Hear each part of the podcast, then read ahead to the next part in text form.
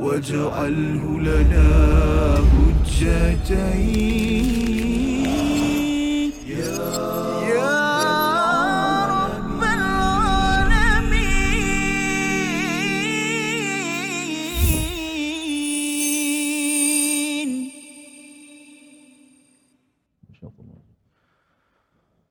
مثلهم كمثل الذي استوقد نارا فلما أضاءت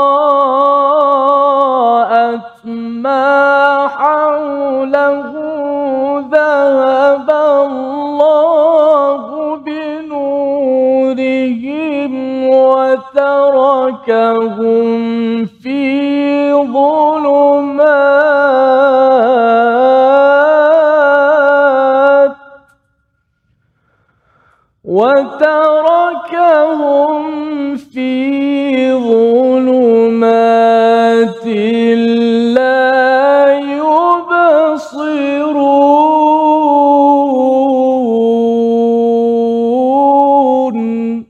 Sadaqallah. Assalamualaikum warahmatullahi wabarakatuh. Alhamdulillah wassalatu wassalamu ala Rasulillah wa ala alihi wa man walah. Syada la ilaha illallah, syada Muhammadan abduhu wa rasuluh. Allahumma salli ala sayidina Muhammad wa ala alihi wa sahbihi ajma'in. Amma ba'du. Apa khabar tuan-tuan dan puan yang dirahmati Allah sekalian? Kita bertemu dalam My Quran Time.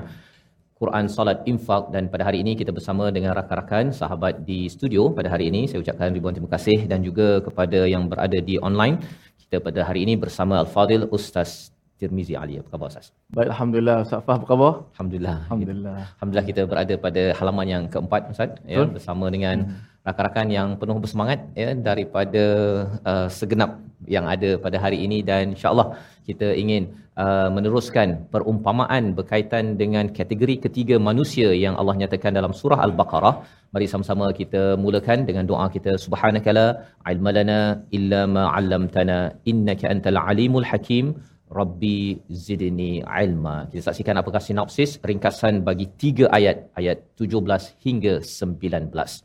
Pada ayat yang ke-17 hingga 19 ini kita akan melihat perumpamaan kehidupan bagi orang yang ada penyakit hati yang diistilahkan sebagai munafiqah dalam kegelapan dan ketakutan kerana tidak mendapat cahaya daripada daripada Allah Subhanahu Wa Taala. Ini adalah tiga ayat yang kita akan lihat perumpamaan selepas Allah memberitahu kepada kita apakah budaya yang diamalkan oleh orang-orang begini.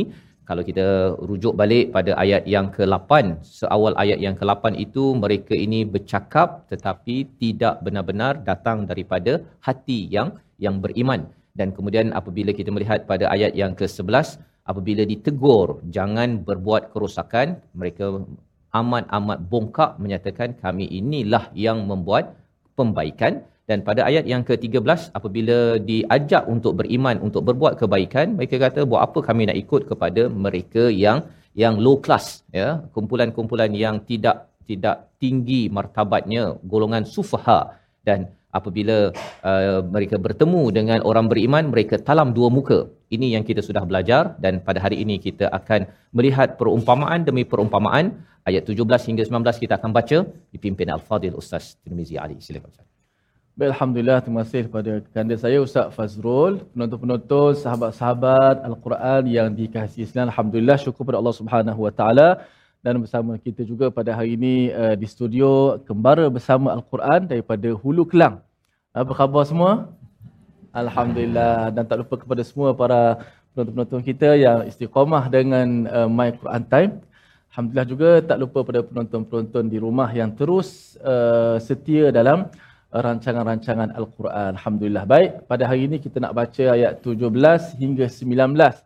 Uh, kita kena dengar daripada awal nanti blok pertama dan blok kedua tentang tadabbur daripada Ustaz Fazrul kerana ia akan membantu kepada kita untuk kita betul-betul dapat mengingati ataupun menghafaz ayat Al-Quran sebab kita uh, dalam setiap uh, siaran hanya uh, lebih kurang uh, beberapa baris sahaja. Satu muka surat tu dibagi tiga.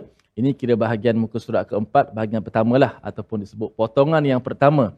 Al-Maqta' Al-Awwal. Uh, potongan yang pertama 17, 18, 19 membantu kita untuk fokus uh, terus uh, kepada ayat.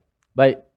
InsyaAllah pada untuk yang pertama ni saya akan baca terlebih dahulu dan sama-sama kita hayati, kita dengar elok-elok bacaan dan selepas tu kita akan uh, sama-sama mendengar tadabbur kupasan daripada Ustaz Fazrul. Baik. 17 hingga 19 surah Al-Baqarah.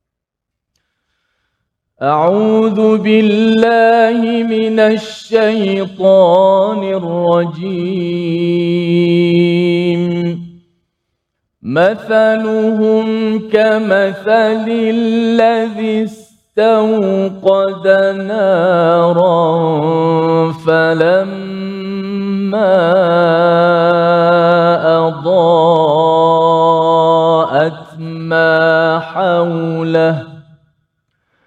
فلما أضاءت ما حوله ذهب الله بنورهم وتركهم وتركهم في ظلمات لا يبصرون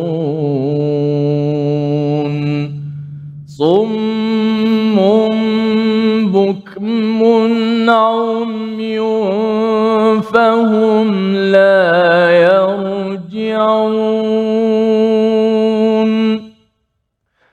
أو كصيب من السماء فيه ظلمات ورعد وبرق يجعلون أصابعهم في آذانهم من الصواعق حذر الموت. والله محيط بالكافرين.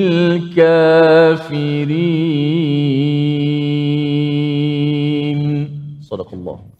Surah Al-Nazim gitulah bacaan daripada ayat yang ke-17 hingga ayat yang ke-19 meneruskan diskusi kita bagaimana Allah memberitahu kepada kita kategori ketiga Ustaz ya. Kategori yang pertama adalah hati yang hidup pada ayat yang pertama hingga ayat yang kelima surah Al-Baqarah iaitu mereka yang mengakui bahawa sebenarnya saya tidak tahu yang maha mengetahui adalah Allah Subhanahu Wa Taala dan sumber ilmu kita adalah daripada zalikal kitabul la raiba fi hudal lil muttaqin Tuan-tuan hidayah kita adalah daripada Alkitab untuk kita mencerahkan kehidupan kita di dunia sampai ke ke akhirat. Itu yang dijelaskan pada ayat 1 hingga 5.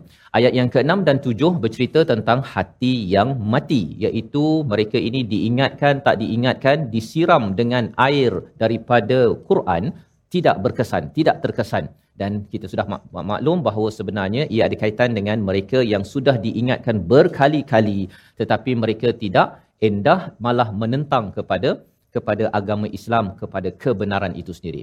Tetapi pada ayat yang ke-8 hingga ayat yang ke-20 bercerita tentang tentang hati yang sakit. Ya hati munafik Ustaz ya istilahnya. Tapi Allah tidak menggunakan kata munafik di dalam ayat ini. Allah ceritakan ciri-cirinya dahulu untuk kita melihat dalam diri kita. Bukan untuk melabel orang lain tetapi melihat dalam diri iaitu penyakit hati ini diumpamakan seperti kamathalil ladzi istawqada nara masaluhum kamathalil ladzi istawqada nara. Perumpamaan bagi mereka adalah seperti orang-orang yang menyalakan api ya ataupun yang mendapatkan api. Perumpamaan ini menurut Imam Ar-Razi adalah satu perkara yang memberi kesan ke dalam hati. Kita buat perumpamaan ustaz ya. Kalau bercakap tentang bagai aur dengan tebing kalau orang-orang dahulu kan kalau kita bercakap tentang Uh, pelbagai perumpamaan dalam tradisi Melayu kita di dalam al-Quran juga ada perumpamaan kerana perumpamaan ini memberi cara pandang uh, secara menyeluruh dan memberi kesan kepada kepada hati kita. Itu sebabnya di dalam ayat lain Allah menyatakan tentang misal ini Allah gunakan perkataan daraba. Daraba masalan. Allah memberikan perumpamaan tapi perkataan daraba itu kalau bahasa Arab kita belajar daraba maksudnya pukul Ustaz. Hmm. Jadi misal ini sebenarnya memukul kepada hati kita agar kita mendapat manfaat daripadanya. Jadi selepas dah memberitahu beberapa ciri tentang orang-orang yang ada penyakit hati, Allah bawakan perumpamaan seperti istauqadanara, iaitu mereka yang menyalakan ataupun mendapatkan api. Ya, istauqadanara ini bukan dia menyalakan sendiri tetapi ia dapatkan daripada orang lain ya dapatkan daripada orang lain nara nara itu maksudnya adalah api falamma adaat ma haulahu ya maka ketika api itu menerangi adaat itu kalau kita tengok istilah dau dan nur ya. Kalau dalam al-Quran bercakap tentang matahari kita akan menggunakan padanan dau. Kalau bulan nur ya. Pasal apa? Pasal matahari itu puncanya punca cahaya ya dan juga uh, panasnya uh, bulan hanya memantulkan saja. Jadi nur itu adalah cahaya tapi cahaya yang sejuk. Tapi dau adalah cahaya yang yang panas bila Allah menggunakan perkataan falamma adaat ini maksudnya api yang menerangi satu terang tapi yang keduanya panas ya memberi kesan kepada siapa? Mahaulahu kepada orang di sekelilingnya kemudian zahaballahu binurihim kemudian di dilenyapkan Allah nur. Ha, di sini Allah tidak melenyapkan apinya tapi Allah melenyapkan cahayanya. Apa apa maksud di sebalik perkara ini apabila kita melihat perkataan istaqadanara ini orang-orang munafik penyakit hati ini mereka mendapat nara ya mendapat cahaya dan panas ini. Kalau kita bayangkan di padang pasir Ustaz ya. Kalau berjalan di waktu malam itu siang tak payahlah api kan? Malam. Malam gelap yang keduanya sejuk. Gelap dan sejuk. Jadi bila ada api ianya akan menerangkan lagi perjalanan dan lebih daripada itu ialah untuk memanaskan badan. Kalau tidak sejuk sangat. Sejuk sangat. Baik. Tetapi istaqada istauqada nara ini bukannya api itu berpunca daripada daripada si munafik ataupun orang yang ada penyakit hati ini. Ia datang daripada orang yang beriman. Ini menjelaskan betapa dalam dunia ini orang beriman selagi ada orang beriman maka bumi yang akan wujud ustaz. Bila tak ada orang beriman saja maka itu tandanya hari mahu kiamat. Dan orang-orang munafik yang ada penyakit hati ini dia dapat manfaat daripada orang beriman. Keamanan ya ketenangan uh, uh, kesejahteraan. Semuanya itu adalah datang daripada orang-orang yang beriman yang mengikut peraturan daripada Allah. Jadi kita tidak boleh underestimate tidak boleh memandang kecil kepada kebaikan-kebaikan. Kita baca Quran Ustaz ya? Dalam My Quran Time ini ramai orang ikut di studio pada hari ini bersungguh-sungguh di rumah. Kita tidak boleh memandang oh ini adalah kecil saja.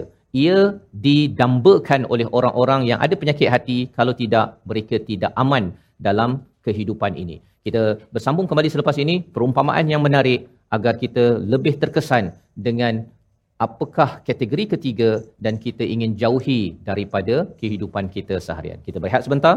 My Quran Time, Quran, Salat, Infak insya-Allah. واجعله لنا حجتين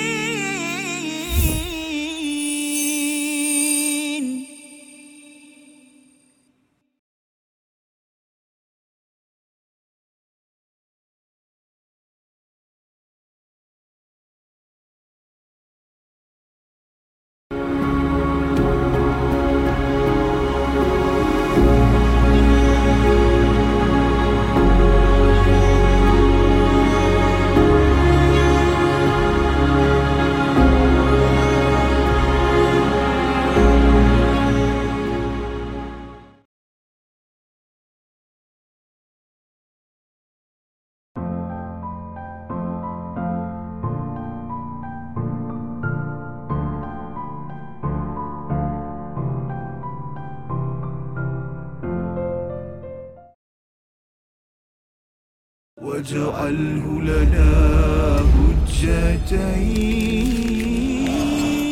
يا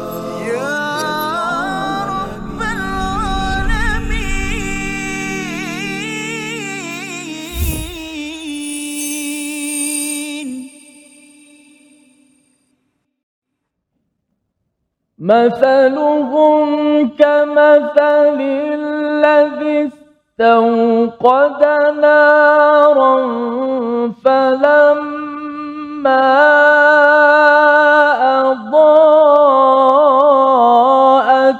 ما حوله ذهب الله بنورهم وتركهم في ظلمات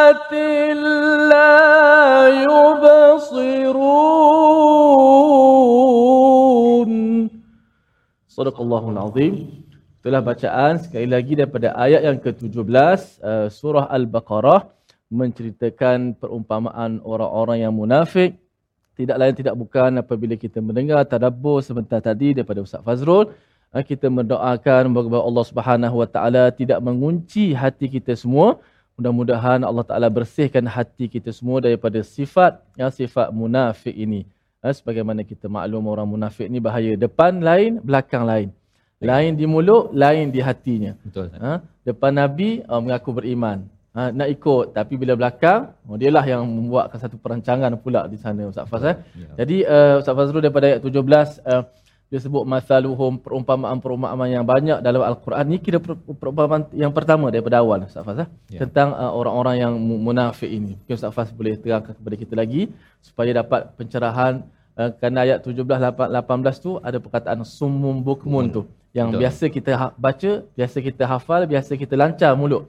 Tapi uh, dari sudut uh, rawatan hati. Uh, so, kalau kita kata tengok uh, alhamdulillah kita suka nak betulkan bacaan kita, betulkan Fatihah, betulkan ayat al-Quran, tapi kadang takut kita bimbang uh, kita lupa nak betulkan uh, jiwa kita daripada Jiwa. Betul Ustaz. Itu sebabnya bila kita melihat kepada istilah Allah'at ma haulahu itu Hmm. daripada api tersebut sebenarnya ada dua fungsi, satu ialah panas dan satu adalah cahaya. Panas itu sebenarnya mewakili kepada nur al-Quran ini ya ataupun uh, bila mendapat api daripada orang beriman Uh, yang panas itu mungkin tak selesa Ustaz ya. Tapi dengan yang panas itulah peraturan-peraturan yang menyebabkan terjaganya harta dan darah bagi orang-orang yang munafik sekalipun berada dalam masyarakat Islam. Dan uh, tetapi bila Allah menyatakan zahaballahu binurihim okey uh, cahayanya itu dilenyapkan difokuskan kepada cahaya nur ya bukan nar bukan kesuruhan apinya kerana yang yang akan dibawa terus yang akan dibawa terus daripada orang beriman ini ialah nurnya. Tetapi Allah lenyapkan di mana apabila seseorang munafik itu meninggal mati maka akhirnya dia tak dapat cahaya dah Ustaz.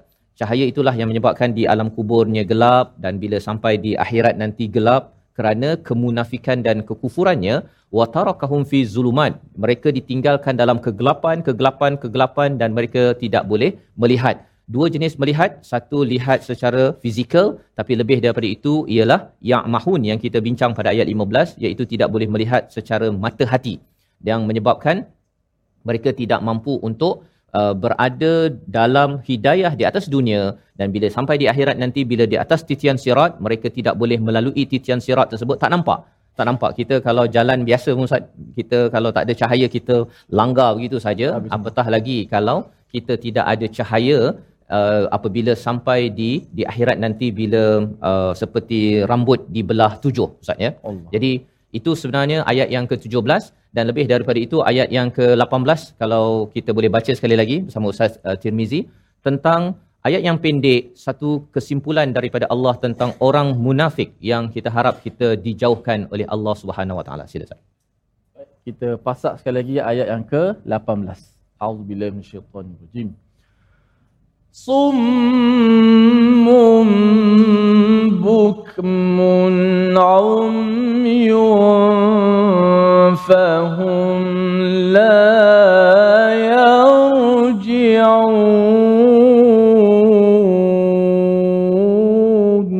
صدق الله. Surah Allah Nazim mereka tuli, mereka pekak, bisu dan buta sehingga mereka tidak dapat kembali. Ini adalah uh, kesimpulan daripada Allah SWT. Yang pertama, summun, iaitu tidak boleh mendengar Ustaz ya.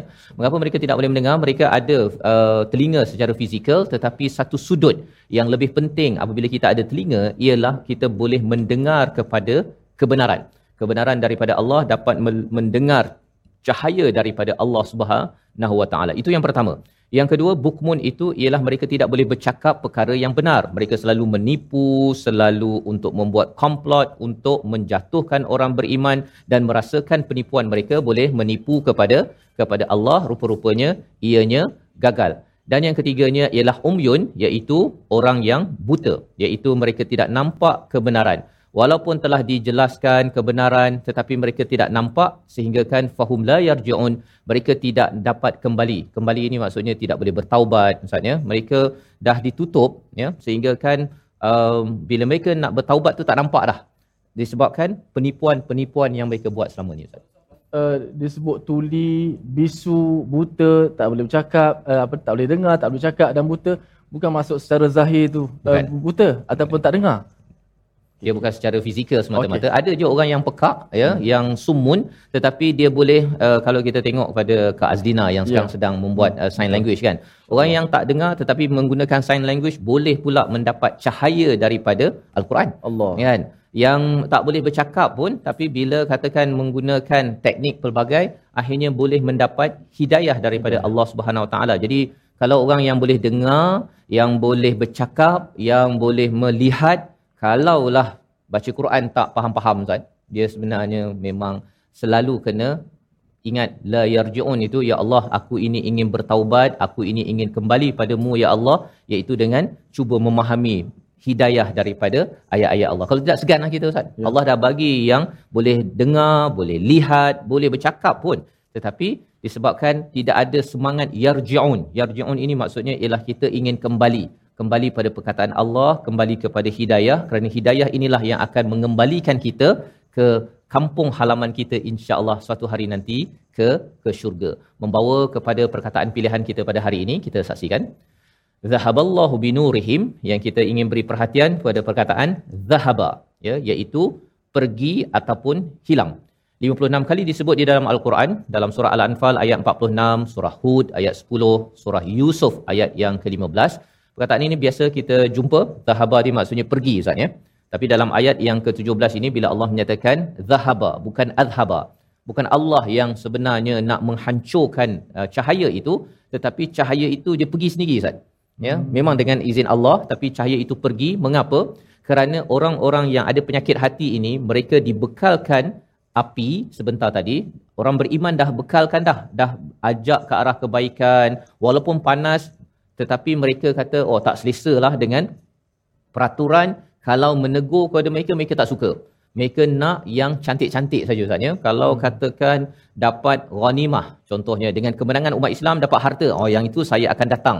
Tetapi kalau katakan umat Islam kalah dalam Uhud, dia akan kata bahawa oh ini adalah musibah, itu sebabnya mengapa saya tidak mahu bersama dengan kumpulan Islam, perjuangan Islam. Padahal ini adalah satu penyakit. Dalam hidup kita ini ada masa up, ada masa down, ada masa okey, ada masa tak okey. Itu bukan petanda bahawa Islam itu tidak tidak betul tetapi itu adalah ujian daripada Allah untuk memastikan kita benar-benar fokus yarji'un kembali kepada Allah Subhanahu Wa Taala. Jadi ini adalah dua ayat untuk kita sama-sama memahami perumpamaan berkaitan dengan orang yang ada penyakit hati, ada lagi perumpamaan berkaitan dengan hujan. Ha, apa yang boleh kita belajar daripada hujan, guruh dan halilintar? Kita berehat sebentar, kita kembali selepas ini untuk melihat ayat yang ke-19 dalam bahagian seterusnya. My Quran Time, Quran, Salat, Infaq. واجعله لنا حجتين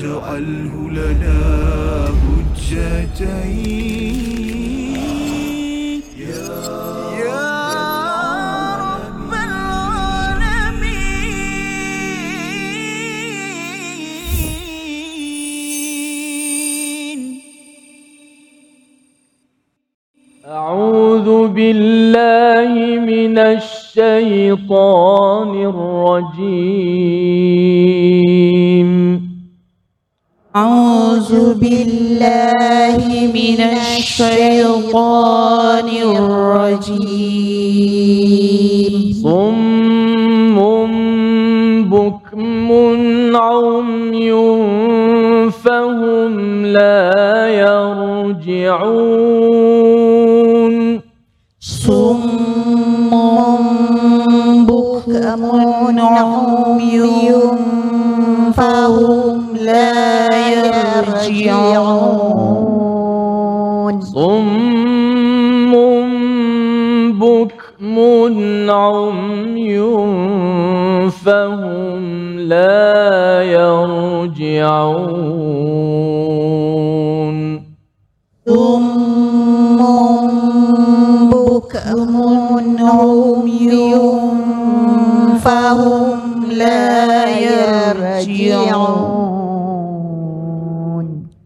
Sadaqallahul Azim, mereka itu tuli, bisu dan buta sehingga mereka tidak dapat kembali.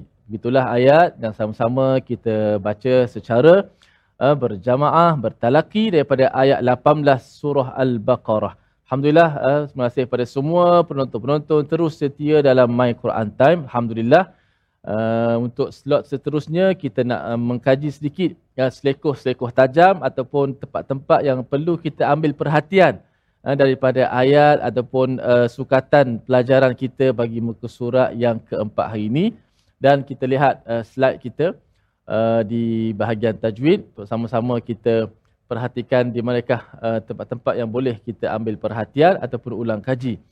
Uh, semestinya pada ayat yang ke-18 yang dah kita baca tadi menyempurnakan hukum izhar halki iaitulah pada kalimah bukmun umyun. Iaitu tanwin bertemu dengan huruf ain.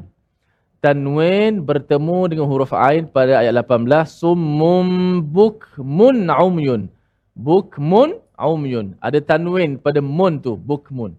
Bertemu dengan huruf-huruf halki. Itulah salah satu daripada huruf halki huruf halkum yang berada di bahagian leher kita adalah huruf ain. Okey huruf halki ada berapa? Sahabat-sahabat sekalian ada enam kan daripada hamzah ha yang berada di pangkal di tengah pula ada huruf ha dan ain yang berada di tengah halkum. Maka bila ada nun mati ataupun tanwin bertemu dengan salah satu daripada huruf-huruf halqiyah ataupun huruf yang berada di bahagian halkum ni ada enam tu dan hari ini contohnya tanwin bertemu dengan huruf ain maka kita kena baca secara izhar. Ha, bukan bila kita sebut nama izhar halki, ikhfa hakiki, iklab bukan saja-saja semata-mata dia adalah nama nama itu merujuk kepada cara kita nak baca. Okey? Kalau izhar halki kena baca secara izhar lah. Maka summum bukmun umyun. Apa maksud izhar halki? Izhar maksud dia izhar lah. Izhar. Orang Melayu pun sebut izhar juga kan. Zahirkan. Izharkan. Menjelaskan. Zahirkan maksud menjelaskan. Orang tanya, jelaskan apa? Jelaskan suara nun mati itu ataupun suara nun mati pada tanwin. Jelaskan dia mati tu. Buk mun. Ha, tu masuk jelas. Jelaskan apa? Makhraj nun tu kena betul-betul pada makhraj dia. Hujung lidah kita tu mun. Betul-betul mati kena uh, hujung lidah kena ke langit atas. Itu ha, masuk menjelaskan nun mati. Kalau sembunyi macam mana? Buk mung. Ah ha, tu tak jelas. Tapi sini kena jelaskan mati. Sebab apa kena jelaskan? Sebab bertemu dengan ain. Ha. Dan jelaskan juga dengan tanpa boleh kita memanjangkan hunnah. Ataupun kita sebut tanpa dengung lah. Maksud tanpa dengung ni tak boleh panjang. Buk mun. Ah tak boleh. Dia kena cecah saja. Uh, nun mati, hujung lidah cecah kena saja sentuh langit tu. Terus ambil ain. Buk mun umyun. Bukmun umyun. Cuba sebut bukmun umyun. Bukmun umyun. Ha, sampai izah lagi kita tak boleh buat lambat-lambat lah. Ha, nak, nak tengok apa huruf selepas tu ya. Jadi lama pula kat situ. Bukmun. Oh, ain. Oh, lambat. Tak boleh lah gitu. Tak boleh. Ha, tempat lain okey. Tempat kalau ikhfa ke Safa, kalau tempat mat ah, boleh relax sikit. Ha, nak tengok huruf apa, nak sebut apa ni? Ya ain ni. Ha, tapi kalau kat sini kata ulama kena hati-hati supaya jadi gundah tu tak panjang. Ha, itu uh, uh, selekoh yang pertama lah pada ayat yang ke uh, 18. Ha, okay. Uh, kita lihat slide kita yang kedua. Uh, sebelum kita masuk hafazat. Kita lihat uh, slide kita yang kedua menjelaskan makhraj huruf sad pada huruf, pada kalimah summun. Okey dalam ayat 18 ini. Ha, tadi kita bicara tentang izhar halki pada bukmun umyun tanwin ain. Ni awal lagi. Ha, awal ayat tu ada huruf sad yang berbaris di depan. Huruf sad ni makhrajnya ada tiga sama sama huruf. Sama makhraj. Makhraj yang satu. Iaitu huruf sad, sin, satu lagi huruf zai.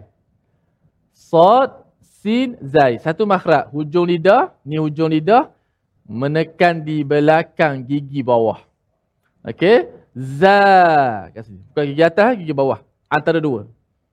Okey? Za. Sin. Sa. Sok pun kat sini juga. So. So. Ha, cuma beza dia sok dia tebal. Okey? Kalau sin dengan sok baris atas senang nak beza dia kan? Sa. So.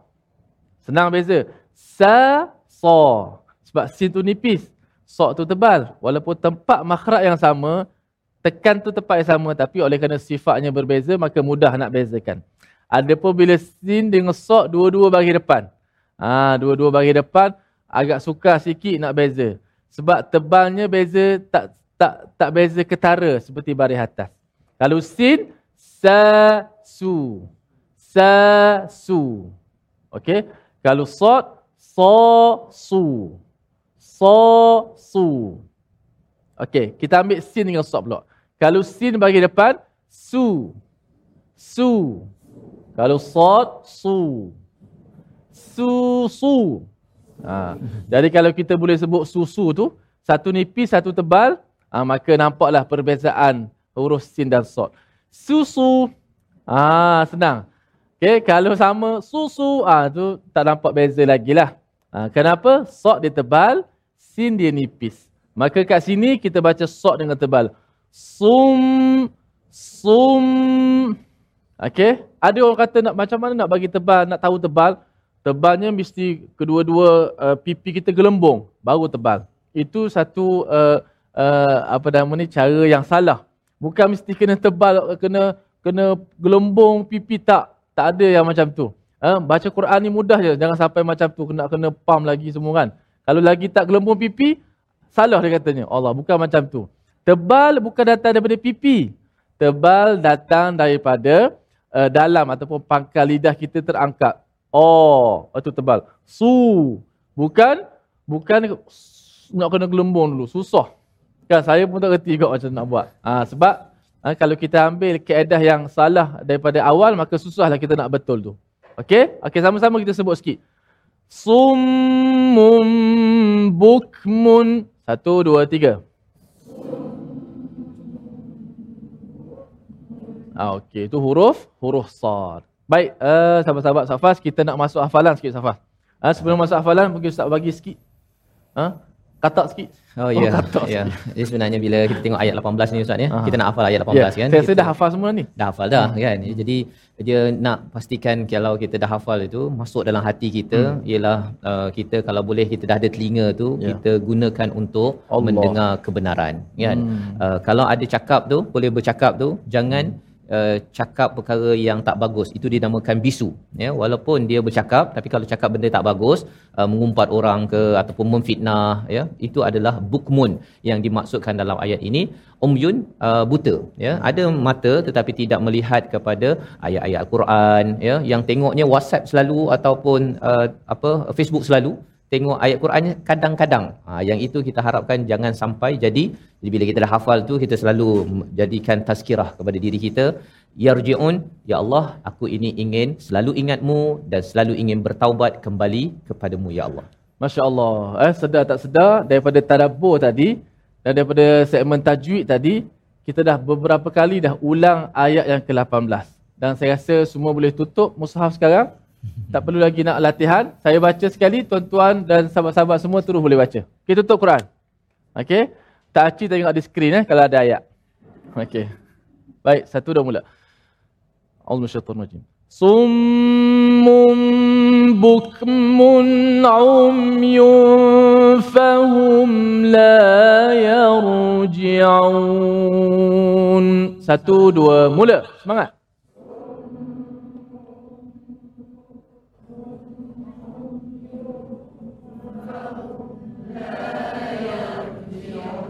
Okey. Ada tiga perkataan betul. Sumun, bukmun, umyun. Sebutannya lebih kurang bagi depan, bagi depan belaka. Ha, wow pun tak ada Ustaz Fas eh. Biasa ada wow wow ni bagi terus ni. Dia sekali Ustaz. Pasal bila kita dengar, dia memberi kesan apa yang kita cakap. Ah. Apa yang kita cakap, cara kita melihat tu berbeza. Kita dah pandang negatif, negatif, negatif. Tu sekaligus. Tiga-tiga. Sekaligus tu eh. Oh Masya Allah. Ayat ni sekaligus. Tak ada dan dan dan dah. So, mereka tuli, uh, mereka apa bisu dan buta. Sumun, bukmun, umyun, fahum la yarji'un. Dan mereka, fahum la yarji'un. Mereka tak boleh kembali dah. Okey, kita sekali lagi. Satu, dua, mula.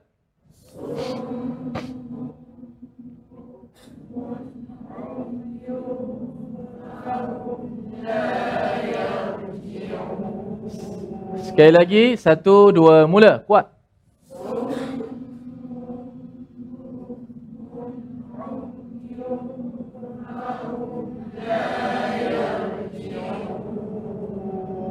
Masya Allah. Dengan taranum nahwan lagi Ustaz Fah. Ha, dengan taranum nahwan tanpa disedari. Alhamdulillah. Begitulah ayat yang ke-18 kita. Mudah-mudahan uh, benar-benar masuk dalam jiwa kita. Kita dah boleh hafal. Summun, bukmun, umyun, fahum la yarji'un. Okey Ustaz. Okay, di hujung ni sebelum kita rehat kita moga-moga kita makin lagi uh, kembali pada Allah saja ya. yeah. dan selalu melihat ayat ini bukan untuk tembak orang lain okay. tapi untuk mengingatkan Allah. diri diri kita insya-Allah. Kita berehat sebentar. My Quran time, Quran, solat, infak. Waj'alhu lana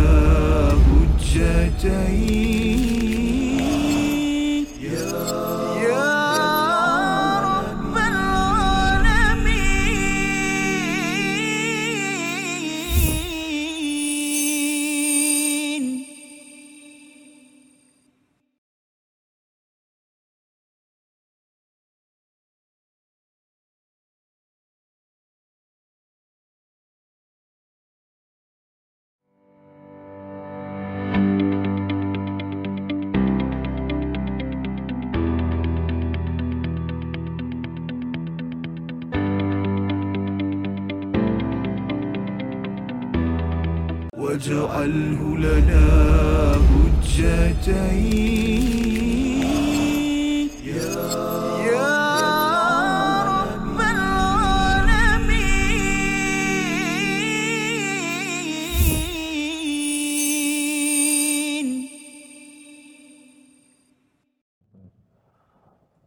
أو كصيب من السماء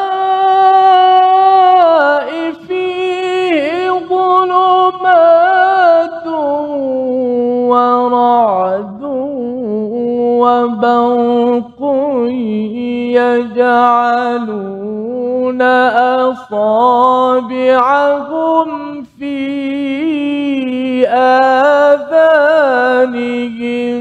من الصواعق حذر الموت.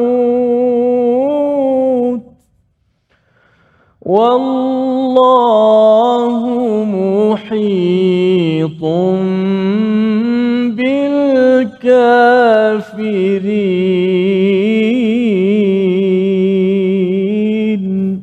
صدق الله. Kembali kita dalam My Quran Time baca faham amal pada episod pusingan pertama dan kita teruskan dengan Quran Salat Infak pada pusingan yang kedua ini untuk terus kita memaknai kepada bagaimana formula untuk kita tidak rugi di dalam surah Fatir ayat yang ke-29. Dan pada ayat 18 yang kita hafal sebentar tadi, kita di hujung itu dinyatakan fahum la yarji'un Ustaz ya.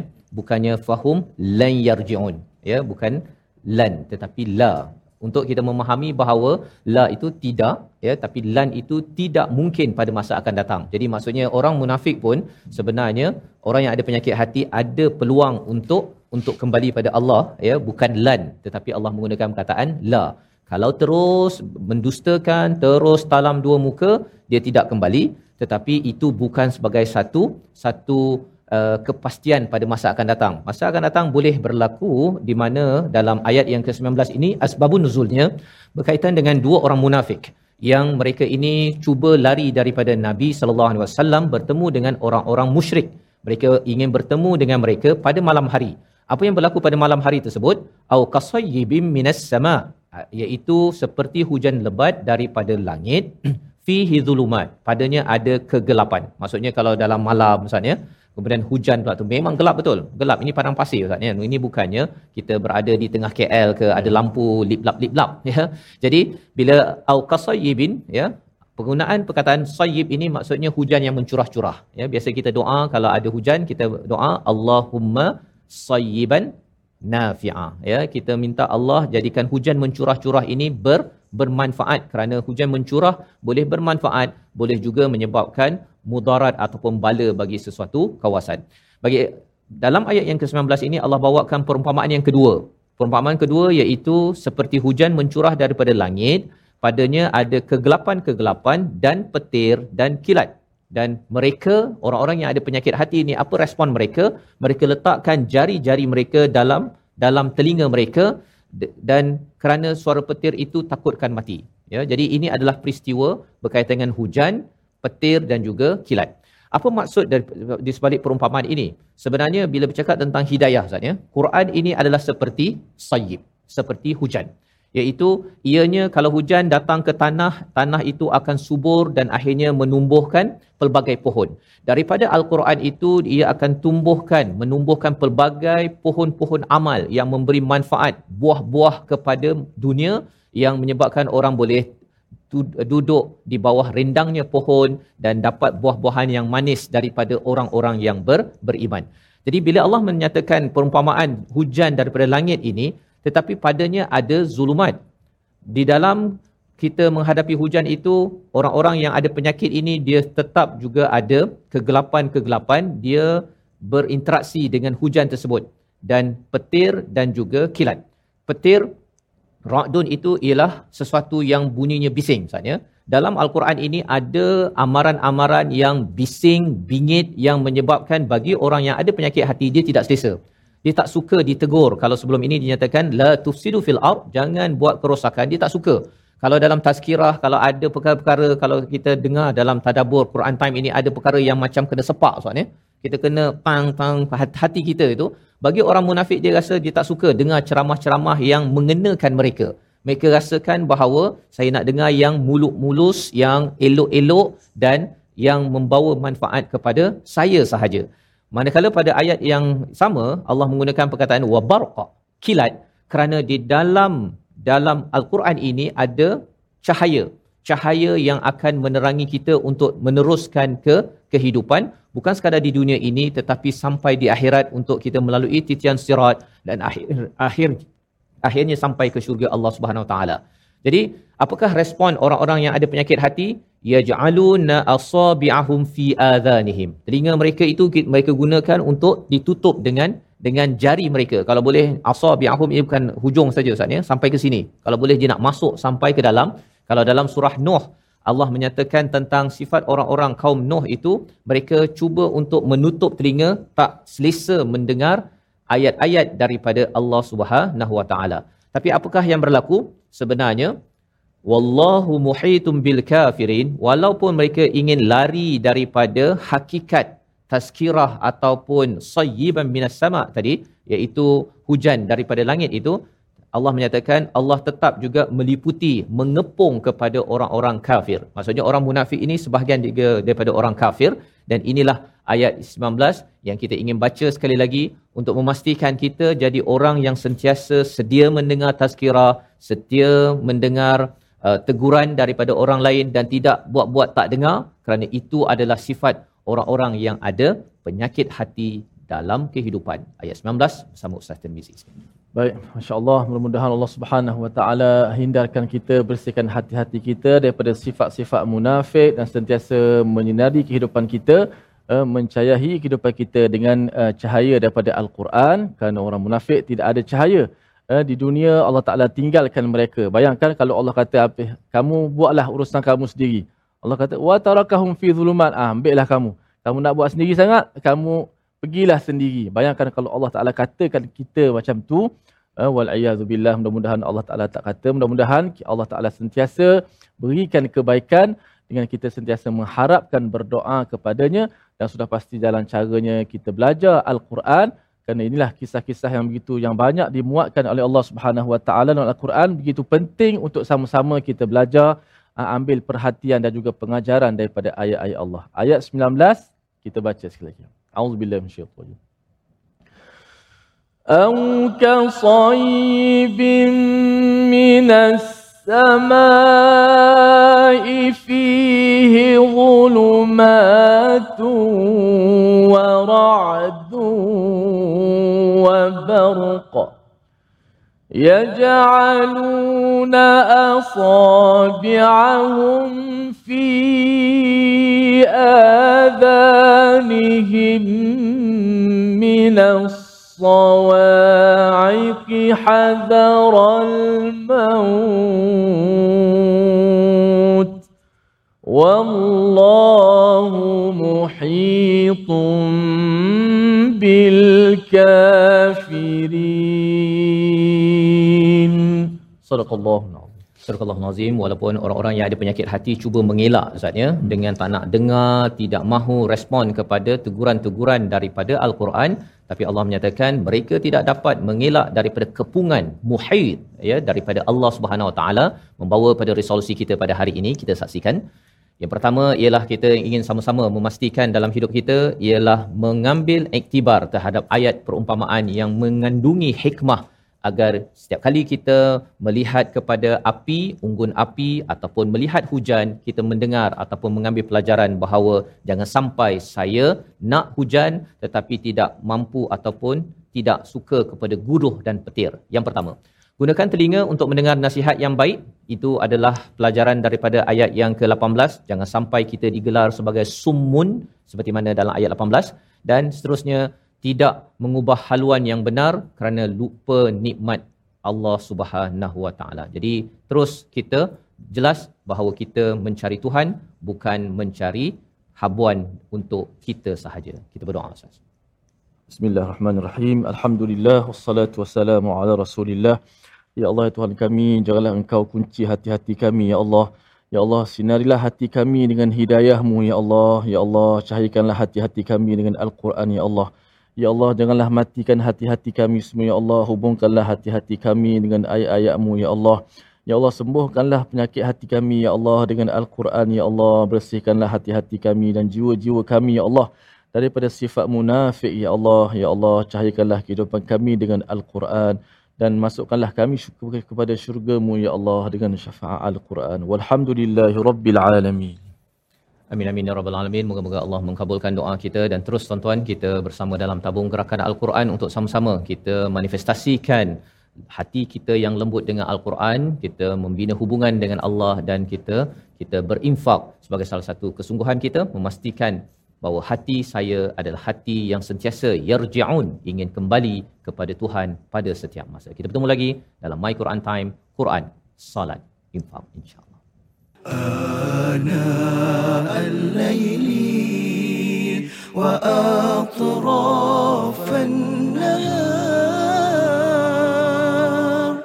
واجعله لنا هجتين